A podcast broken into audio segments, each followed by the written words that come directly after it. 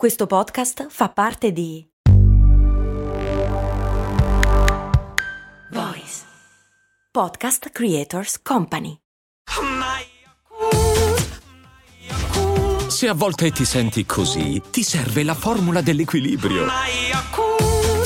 Yakult Balance, 20 miliardi di probiotici LCS più la vitamina D per ossa e muscoli. Molto tempo fa, nella puntata numero 45, vi parlammo delle scorregge ninja.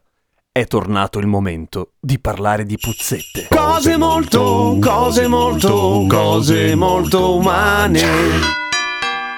E per questo ringraziamo tutti quanti Alessia che mi ha posto la domanda su patreon.com slash cose molto umane, ma tra l'altro il dubbio non è nemmeno suo, lo ruba alla sua fidanzata nella fattispecie, perché come dice Alessia, virgolette, lei in particolare ha una domanda a dir poco esistenziale. Perché sotto la doccia le scorregge puzzano di più? Lei si chiama Brenda. Grazie Brenda per avere questo dubbio e grazie Alessia per averlo condiviso con noi, anche se Brenda probabilmente non lo sa ancora, ma le cose stanno così. Per quanto sembri strano, questa domanda se la pongono in volti ed esistono anche delle ricerche. Ero tutto pronto a raccontare alcune mie teorie, ma invece esistono delle persone che si sono poste il problema da un punto di vista scientifico e in buona parte ci ho azzeccato. Allora, nella maggior parte dei casi, quando facciamo una puzzetta, essa conoscerà il mondo filtrandosi attraverso tutta una serie di strati di stoffa, cotone, che siano mutande, gonna, pantaloni, eccetera. E questo, ahimè, tarpa le ali della fantasia della puzzetta, la quale non riesce a esprimersi al meglio. Ma quando sei in doccia, generalmente non indossi vestiti, a meno che qualcosa non stia andando veramente storto, per cui le scoregge sono libere di esprimersi, liberando tutto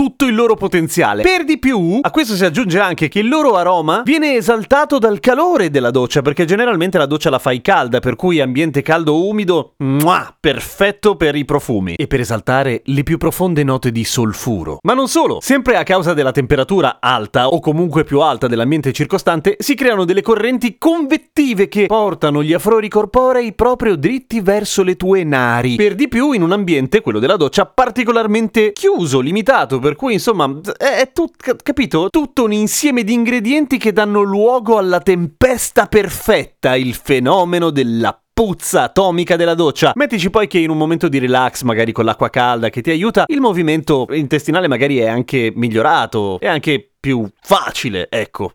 Per cui, Brenda, spero di averti risposto, anche se la domanda non me l'hai fatta tu direttamente, prenditela con Alessia, avete qualcosa per cui litigare questa sera. Grazie a tutti i patron che sostengono cose molto umane e che rendono possibile questa trasmissione. Partecipa anche tu a cose molto umane, iscriviti su patreon.com slash cose molto umane e niente, aggiornamento trasloco. Oggi è stato il primo giorno, giorno 1. Va ancora tutto bene. Non ho saltato ancora una puntata di cose molto umane. A domani, con cose molto umane.